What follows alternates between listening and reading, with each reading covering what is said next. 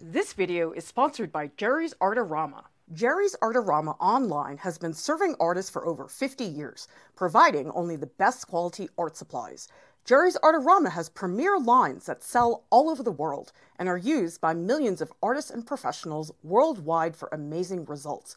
In addition to over 65,000 fine art supplies, choose from over 4,000 free art lessons oil painting, drawing, acrylics, watercolors, mixed media, and the largest selection of new supplies professionally evaluated and created by artists for artists. Jerry's Artorama has been empowering artists since 1968.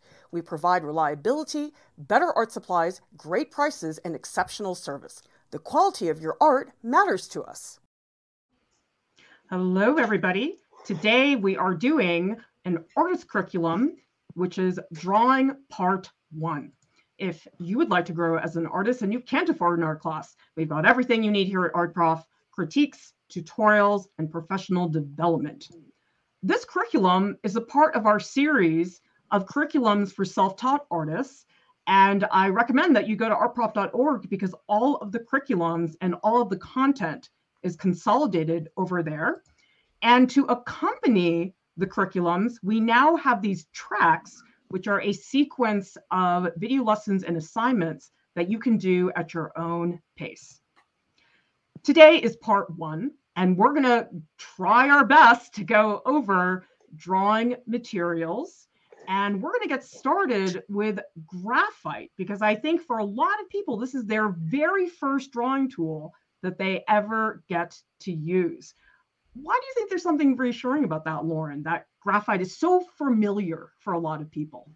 Well, I think that you're right. When you're in kindergarten, generally you're starting out with a pencil. So th- there's one, that familiarity, the touch of a pencil. You probably used what the 2HB or whatever, but it goes all the way down to very, very soft, which is the B's, to very, very hard, the H's, but you can also erase. And people love the idea that they can just like get rid of a mistake so quickly, they can backtrack I think that's why pencil is the the number one choice of starting out artists.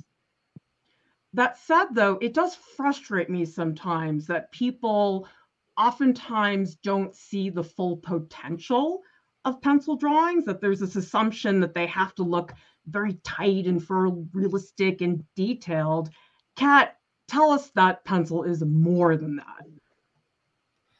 I mean, what we're saying is graphite, right? If you say pencil, normally people think, oh, the little stick that you would use to like do your tests in or whatever, fill in bubbles for school. But when we say graphite, it could come in a lot of forms. So there's the pencil type, there's the woodless pencil type, which already expands the amount of mark making you can make there's powder and there are also sticks just like charcoal sticks but they're graphite sticks. So they really come in a range of forms and people normally think oh graphite equals pencil when really graphite could be all these kinds of things. I want to give a shout out to pressy. Thank you so much for the super sticker. We oh, greatly so appreciate your support and eat your heart out when it comes to mechanical pencils, which I happen to really dislike. But I think if you're going to work in pencil, you have to do your research about what's available because so many people just limit themselves to these ordinary pencils when really when you have an arsenal of pencil weapons it gets to be a lot more fun lauren do you use yeah. pencil very much well, actually, Clara, I was going to say that I've fallen out of love with graphite and pencils for a while until I started hanging out with you when you were doing the tutorials because you were the one that showed me to sharpen your pencil with a, an X-Acto knife. And I'd always use just a regular old pencil sharpener, which they're very frustrating, but they always make your pencil a perfect tip. Whereas doing the the X-Acto knife means that you can turn the graphite into all these different shapes and you can use them for all these different types of marks. So it really opened up the world of graphite for me just by changing how I sharpened my graphite tools. And there's so many accessories, these pencil extenders. Kat, do you ever use these? I love these. Oh, absolutely. And actually, my mother used to have a box, and whenever kids would come over, she would catch some kids stealing them because they're so cool, I guess, to those little kids. and then there's charcoal, which I used to use all the time in my freshman drawing classes at RISD. And to be honest, I think one of the reasons I did that was because I knew a lot of people were in high school doing those detailed photorealistic pencil drawings, and charcoal's a really great way to just bust them out of that. Why do you think charcoal, Lauren, is so good for loosening people up and getting out of all those crazy details they get obsessed with in high school? Well, first of all, charcoal, I feel like has this power, this range from total blackest black to white of the paper. So you've got that going for it. It's got a lot of oomph to it, but it also is harder to control, I think, than a pencil, or you have to really use your body to make it work in the way that you want it to. And there's so many different applications of it. You can use it in pencil form, but you can also use willow charcoal or compressed charcoal and each of these has this whole it, it's really stirring. When you use charcoal you're really using your body in this way that feel and your eyes in this way that feels more like working as a, an artist. You're you're starting to see how materials work together to create an image. Kat, what do you think are some of the unique qualities of charcoal that you can't get with other art supplies? As Lauren mentioned, charcoal is a great way to get range in your work and tone. It gets really dark and you also can make it very bright as well. I think it's also just tactile, it's messy. You have to get dirty to work with charcoal.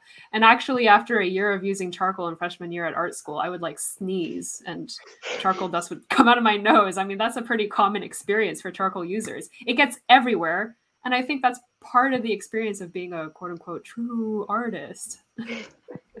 the mess. This is a comment from Seven Angelic who says there's a rainbow of grays out there. That's what I think charcoal really teaches people is the gray range because straight black is easy, so is white. You just don't draw anything. But charcoal's where I really learned that wow, I really could do a lot of different grays and I could shift the tone ever so subtly. I think that's easier to do in charcoal than in other media. Lauren, did you ever do wet charcoal when you were at RISD? Yes, I did it in I think your class, and I did it in Victor Laura's class. Both were very heavy on the wet charcoal, and I really loved that. I hated using dry charcoal because of all of the powder and it getting in my nose, like Kat said but wet charcoal feels a little bit more like painting which is the medium that i'm more accustomed to i guess and you can really play around with like different washes and things almost like ink which is super cool Ree V says, would you be able to get the same blunt tip on a woodless graphite pencil like you do with the X-Acto knife on a regular pencil? What's your guess, Kat? Yes, you could. I mean, on a woodless pencil, you can still take the X-Acto knife to it and whittle it into the shape you want. And if the shape you want is like an X-Acto knife with a regular pencil, then yes, that is possible. That's why actually when I sharpen any drawing tool, I usually use a knife.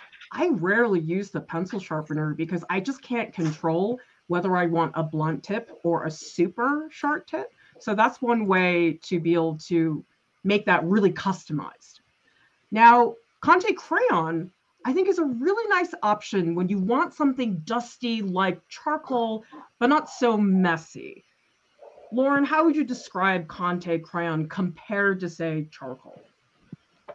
Yeah, I think you're right. And I also think that it's less messy. I also think it's slightly more waxy than charcoal. Charcoal's really, really dusty, especially the vine charcoal that people are talking about, whereas Conte Crayon has a bit more integrity to it. I also love that Conte Crayon comes in several different neutral type colors.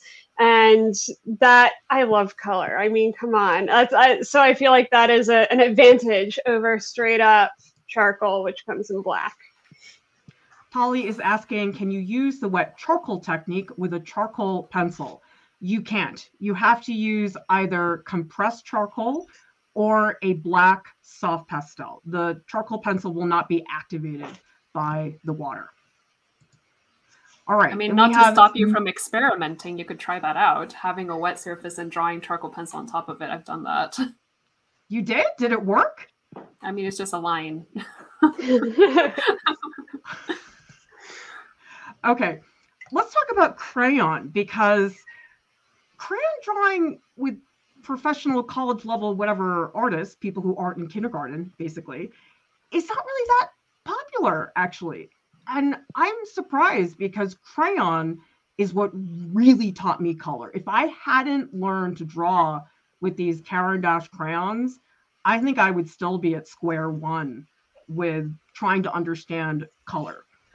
Kat, can you explain the difference between Caran d'Ache Neocolor 1 and 2? I've never used the water soluble Caran d'Ache, but I've used the not water soluble ones, and they're basically just like crayons. I mean, they're not as soft and creamy as oil pastels. They're not quite that. They're more like, I would describe it as the pencil version of a pastel. Does that make sense? they're a little tougher. They're a little waxier. They're definitely crayon. Lauren, why do you think crayons might be a really good entry point for somebody like me who really was having a hard time with color? Well, they are one straight up color. You don't have to mix them. They or you don't have to mix things together to create a crayon. It already exists as it is. So you've got a really easy way to control your color. But then they're also very good at layering. You, and they're very forgiving at layering, especially the fancier crayons that have less wax in them. You can't do this as much with Crayola crayons because they got a ton of wax.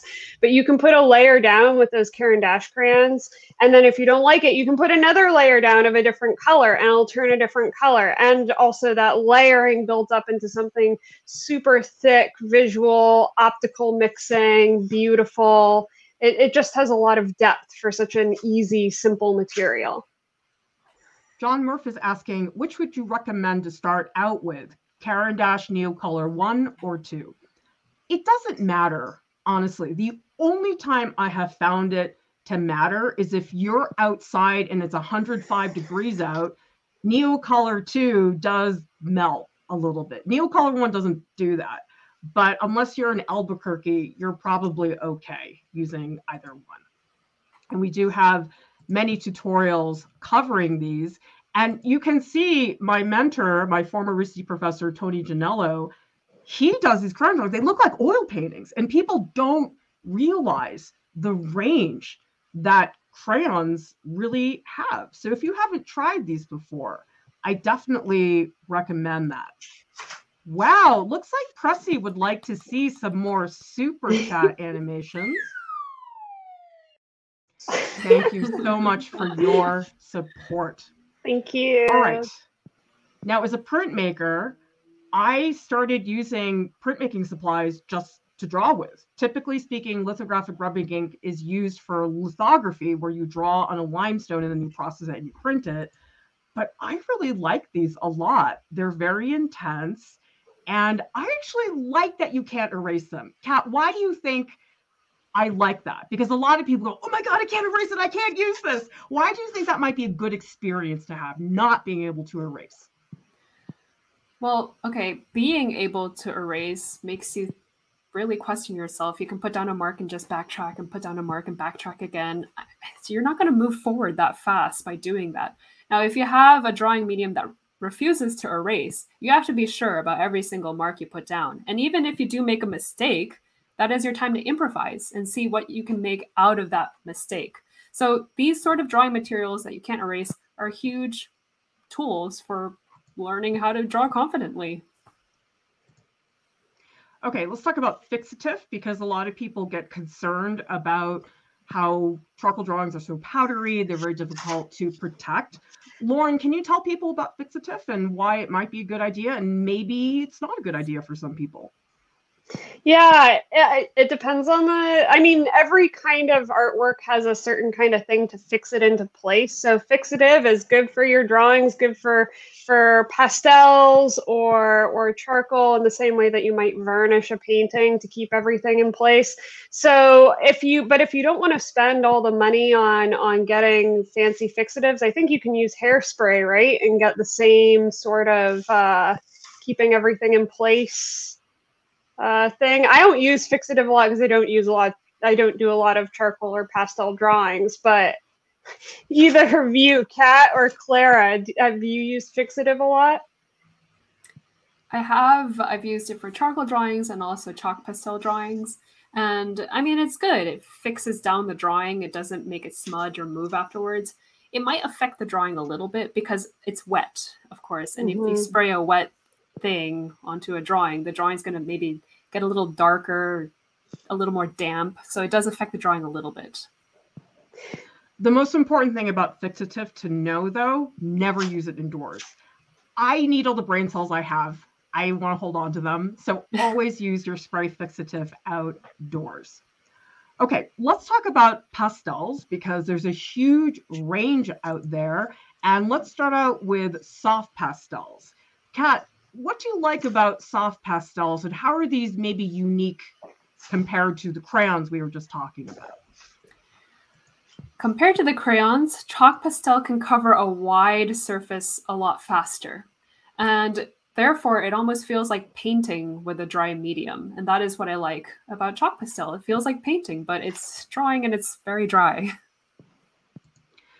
Yeah, and I also think that soft pastels, you can layer them a lot. A lot of people think that you can't, but I think in my experience, as long as you start from light and save your darkest darks for the very end, you really can just keep going after a while. Lauren, I don't know if you've ever used these before, and you're such a color freak. I would think that you'd be into these, but you don't use them nope. much. Nope, I don't use them at all. I don't like the. I get a weird feeling about textures. If it doesn't have enough wax or fat in it, I'm not going to use it. Actually, out of all the mediums we've gone through so far, my favorite is the litho crayon because it is the most fatty and waxy. But the others give me that feeling of, of goosebumps, like nails on a chalkboard. Don't like it. they also come in pencil form and I have found these to be a really nice substitute for charcoal pencils. Sometimes I want something that's got a little tint of a color. So it can be very helpful for things like cross hatching. And I totally rediscovered oil pastels because I didn't use them for so many years. And then people were asking me here at Art Prof, oh, can we have some oil pastel tutorials? I'm like, oh, I haven't used these since high school, but I'm like really into them like Kat, I think these are a great um, transition into oil paint. Why do you oh, think that absolutely. might be? Absolutely. Well, I think they're more similar in quality to oil paint. I mean, they both have oils in it. And I think this is just a great in between step between drawing and painting. So you're already learning how to layer and use color in the chalk pastel. And then going into oil pastel, now you can learn how to layer and use color with a slightly more wet medium than paint is. Once you hop into paint, that's a totally different skill set. That's going to be really wet and really hard to mix colors. So oil pastel is a good in between. Also, a quick note about brands. They differ so much from brand to brand. And really, you have to try a bunch of them, maybe get some tips from other people. And there's no oil pastel that is, quote, better than another. It's just a matter of preference. And sometimes your preferences change depending on how you like to work as an artist. So just be aware of that, that there's just a ton of variation in those terms. Okay, Lauren, how about colored pencil? I love colored pencil. It has some of the same qualities as using crayons where you can layer them a lot, but you have the exactness of a pencil and you can get them in lots of different consistencies. My personal favorite was well, I've used the Faber Castell. I like those. We've used those in some tutorials. I also love Prismacolor a lot, and both my sibling and I have these huge Prismacolor sets with with 200 colors, and Uh, yeah, yeah, but basically, I, I I digress here. You can get as detailed as you want to, or you can use them in this really chunky way, Clara, that you've been using on previous tutorials, which is kind of mind blowing for some people. I love that that they have such a range as far as both color and the way they can be used. Let's talk about erasers because I think for a lot of people, when they hear the word eraser, they think an eraser is for fixing mistakes. That's when I use it. But I don't use erasers for that most of the time. I really see erasers as just another drawing tool. They just happen to behave differently. So, Kat, why do you think that they're helpful in terms of shifting your mindset? When drawing there is an additive aspect to it but there's also a reductive aspect to it. And erasers play this part. They are reductive. They take away material and they leave a bright mark. And it's important to know that yes you can draw with dark lines but you know what? You can also draw with lights. And light and shadow need to work together in order to create a successful drawing. And I would love to hear people share experiences with different brands there's a lot of people here, like Starving Artist, saying Derwent's drawing pencils are so soft and smooth because really that's how you figure it out without breaking the bank. It's just hearing other people's examples, like Jane is saying Prismacolor is so creamy. Please share in the chat because wow, we have a lot of stuff to go over today in the stream. Lots of different options. And the thing is, people oftentimes think, oh, I just have one eraser, I'm set. But Lauren, why do you think maybe it's good to have an army of erasers instead of they're all one? They're about as different as the materials that you're using, the additive materials that you're using to put marks on a paper. They are made out of different things and they respond differently. So, kneaded eraser is really good for pulling out um, like gradations of gray and doing multiple passes, whereas the the the plastic eraser, putting that down is like using a titanium white. It's so strong and powerful, and it's just very industrial. And those tiny eraser pen things are almost like using a mechanical pencil, where you use it for little details to get exact highlights and stuff. So I yeah, there are about as many erasers as there are pencils in the world, you know. Now, in theory, though, you can use anything to make a drawing, right, Kat? Oh yeah, absolutely. As Lauren said before the stream, go out and use dirt. You can use dirt to draw. You can use anything so long as it makes a mark. And so I would just say never limit yourself to the art supply store. I've always thought it was dumb that they sold these chamois cloths. I mean, they're fine, but I mean, my colleague Kathy Speranza, she uses toilet paper and gets great results. So a lot of this is just having an open mind. I was drawing with Q-tips the other day. A cotton rag is one of my favorite tools just to push different pigment around. Kat, I think you told me about using a foam brush with graphite powder. I used it with charcoal powder and I used it primarily to cover my surface in charcoal powder. And then I would go in with an eraser to lift off the powder and draw with the lights. Even sandpaper. Lauren, why might this be helpful? I love sandpaper, especially using it on mylar or Yupo, because that's another way to lift as a reductive method, you can lift charcoal or graphite or whatever you're using off the surface of your canvas. You get a really interesting texture just by sandpapering it down. And even in Scratchboard, you can use sandpaper. So sandpaper has a lot of amazing uses that I think are great to consider. Drawing boards, you don't need one. I mean, basically, you can draw on whatever, but I have found, especially for figure drawing classes, when there's like an easel, it, it does help. So you can get one if you want. Okay, Kat, tell us about ink since you are our resident ink queen here at Art Prof. I mean, I think people have to understand the difference between ink versus watercolor versus paint because at what point is it drawing and at what point is it painting? Well, I think in the case of ink, you can't really layer it at all. Once it's down, it's down. It's just like a pen mark. It's just like marker essentially. It's very permanent. And although you can dilute it and make it somewhat like watercolor, I don't know how to describe it, but it's like harder. It's a harder liquid material. It seems not as mixable and not as easy to create a specific color or something like that. Um, and for ink, you can use pretty much anything to draw with ink. You can use a bamboo pen or you can use a nib pen like I do. You can use a fountain pen. You can use a paintbrush. And I think it would still count as drawing. For sure. And I think comics are a huge place to look at people who really know their stuff in terms of ink.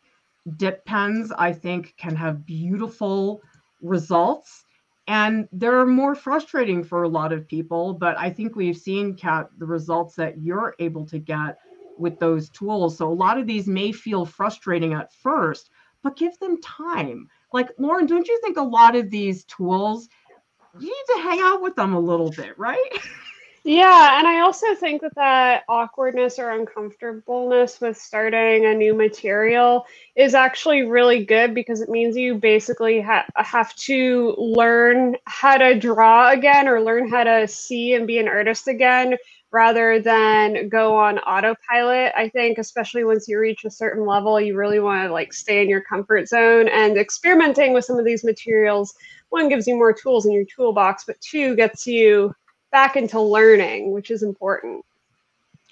And I think it's important to keep an open mind about this stuff because a lot of people might look at gel pens and say, oh, those are those dippy, glittery things, but they totally have a purpose. Like Lauren, you use them all the time in visual journaling. Why is it helpful to have these?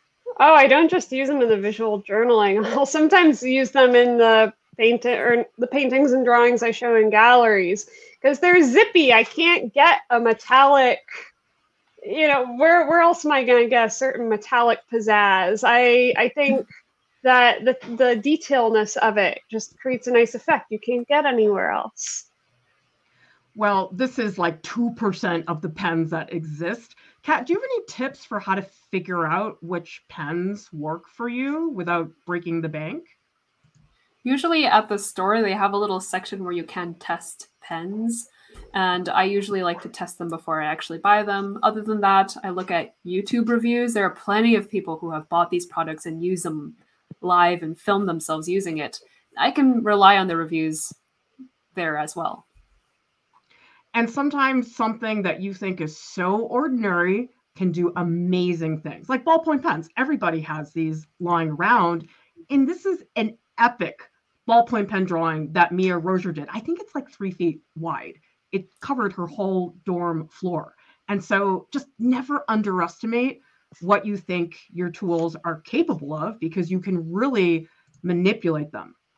Ariel says, Now I want to draw with all the things. Every one of these streams is so inspiring. How did I get along before I found Art Prof? Well, we're so glad you found us. And Lauren, why do you think it's important to try a lot of these things and not to just stick in one category?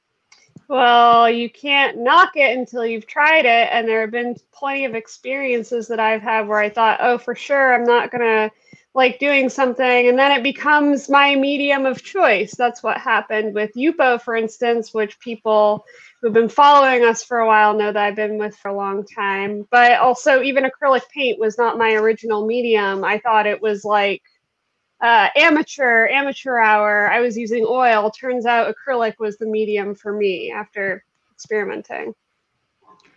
Jane has a question. Lauren, would you recommend metallic gel pens over metallic craft paint? I personally don't do that. I, I think that using the craft paint uh, is a little bit overkill for me. That's actually why I use the gel pens because it gives me a little bit of that glitteriness instead of like taking it on all at once. But it's there's certainly like you can try that. That's totally cool. You'll probably find something really neat with how they affect each other. Go ahead. Kat, have you ever been to the art supply store and there's a new product and you're really suspicious? Or is that just me? yeah, all the time. Actually, back when I was in art school, they would bring in vendors and have a fair of sorts where they give out their new products or whatever. And I'd look at some of them like paint and a stick, and I'm sure Lauren's a big fan of that one actually. But I'd look at it and I'd be like, well, what's the difference between this stick versus just paint, you know? um, and I'd be really suspicious of it. And sometimes it's my suspicions are right, but other times I have to really try the medium before I can judge it. There have been new art supplies recently that I've been very pleasantly surprised by, especially actually in Scratchboard. These panels that Ampersand makes, they're not as cheap as the scratch art paper that you're seeing on the left, but oh, they are sweet. I mean, you feel like you're staying at a five star hotel and people are just waiting on you hand and foot. And the thing about art supplies is oftentimes you do get what you pay for. Do you think that's true, Lauren? Uh, sometimes. I mean, for for some things like paints, yes, I think so. Your your basics student grade paint is very cheap, but it is definitely not going to have the luster of the expensive artist grade paint. But I think that there are uh, you want to work with lots of materials, both cheap and expensive, because you'll find which ones you can kind of cut corners on. So I knew an artist that a professional artist that uses makeup brushes that from like Walmart or you know the CoverGirl type ones because they make a beautiful effect and they actually last a long time. So you you got you figure out what's right for you after a while. And this is my cave woman version of Scratchboard, where I just go at it with my drawings with a razor blade. And here again is the printmaker in me using the etching needle because technically these are supposed to be the scratch art tools that you use. They sell kits and stuff like that. But I actually found that the etching needle is much better. It's stronger, it's sharper. And so you may find that your experience in other fields carries over because we used the scraper in the scratchboard tutorial and it did way better than some of the other tools that were in the kit. So always be on the hunt for different options. Now, Kat, you're really into markers. Lauren, you're really into markers too. What's so great about markers? Because I was never into them. And then Lauren, you sucked me in, and now I'm like totally obsessed. So, Kat, what do you like about markers for drawing? They're so convenient, they're fast, and you kind of just cannot debate with the color. You you have the color and you're gonna have to use it no matter what. And I kind of like working around these constraints. I also like how there's different kinds of markers. I have a friend who's a professional artist who uses Crayola markers, and her drawings are amazing. And it's good as Clara said earlier to exper- and Lauren to experiment with high end and I guess cheaper uh, mediums because ultimately it is they have to serve you in a certain way and maybe what you need is a very certain material maybe it could be on the cheaper side and lauren i know that for you markers were not just really fun to draw with but they played a major role in your development of your painting practice. Can you explain that?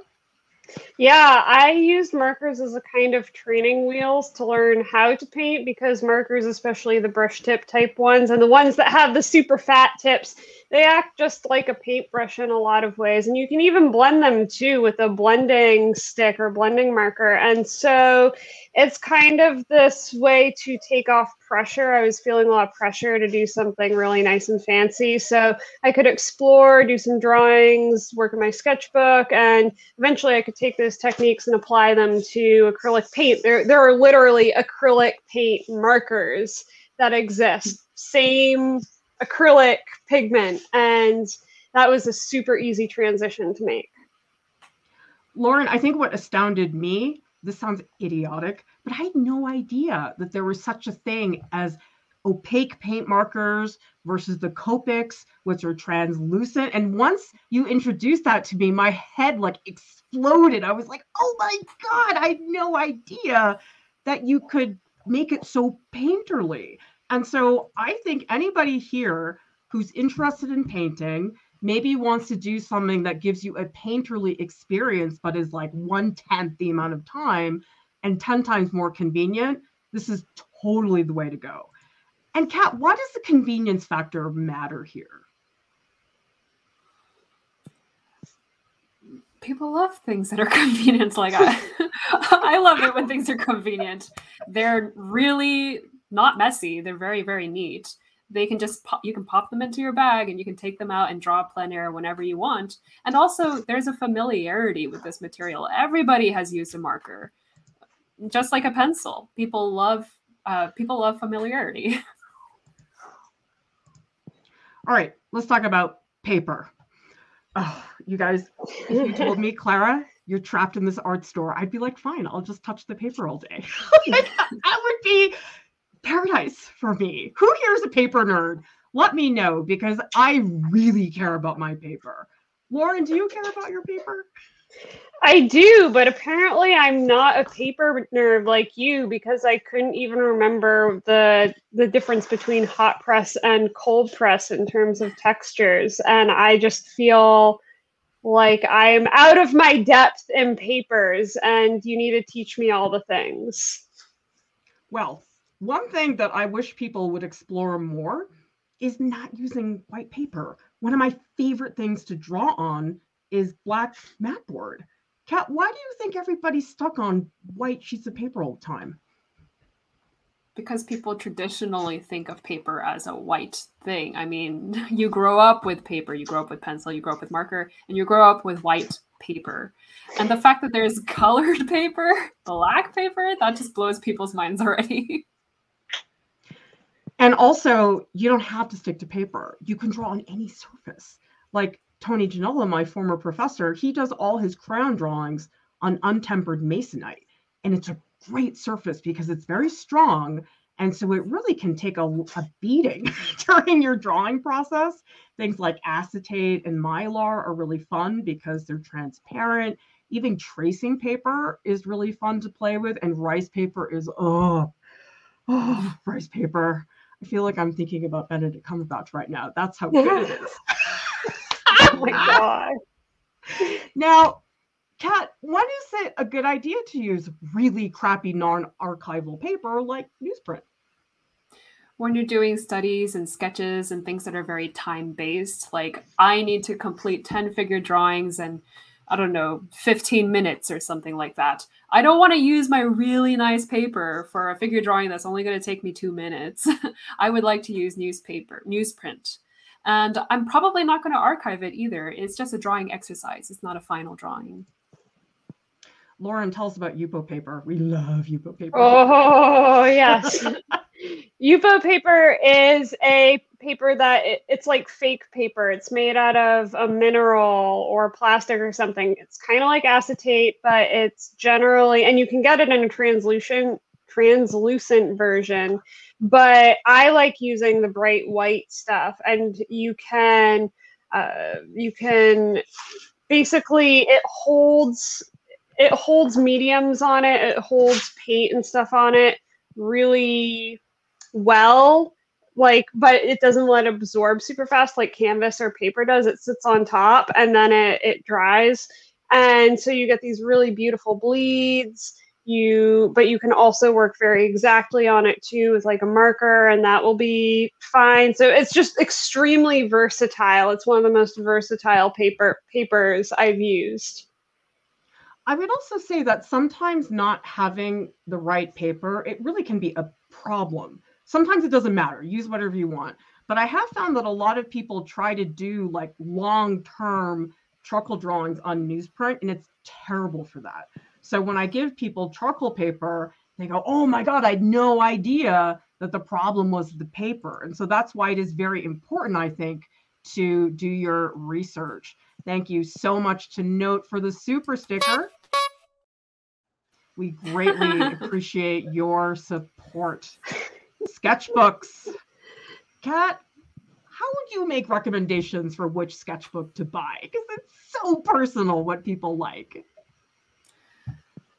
Try any sketchbook, first of all. I have high end sketchbooks and I have lower end sketchbooks. They all work for me and they serve different purposes. But then once you get a taste of all of them, just think how do I work and how do I work best? With what medium? When?